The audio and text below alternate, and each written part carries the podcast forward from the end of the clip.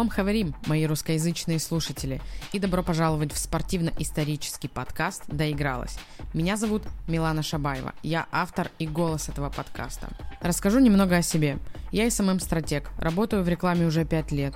А еще я веду телеграм-канал «Миланчо» про футбол среди женщин. Кстати, если вы еще не заметили, футбол – моя страсть, к тому же с самого детства. И подкаст тоже будет про него. Теперь про сам подкаст. История женщин и их борьба за равные права с мужчинами длинная и с разной степенью успешная. Сексизм, как показывает практика, никуда не ушел, он просто хорошо скрыт. В мире до сих пор есть разделение на мужской и женский спорт. К этому относится и футбол, в который женщинам запрещали играть на протяжении пятьдесят лет.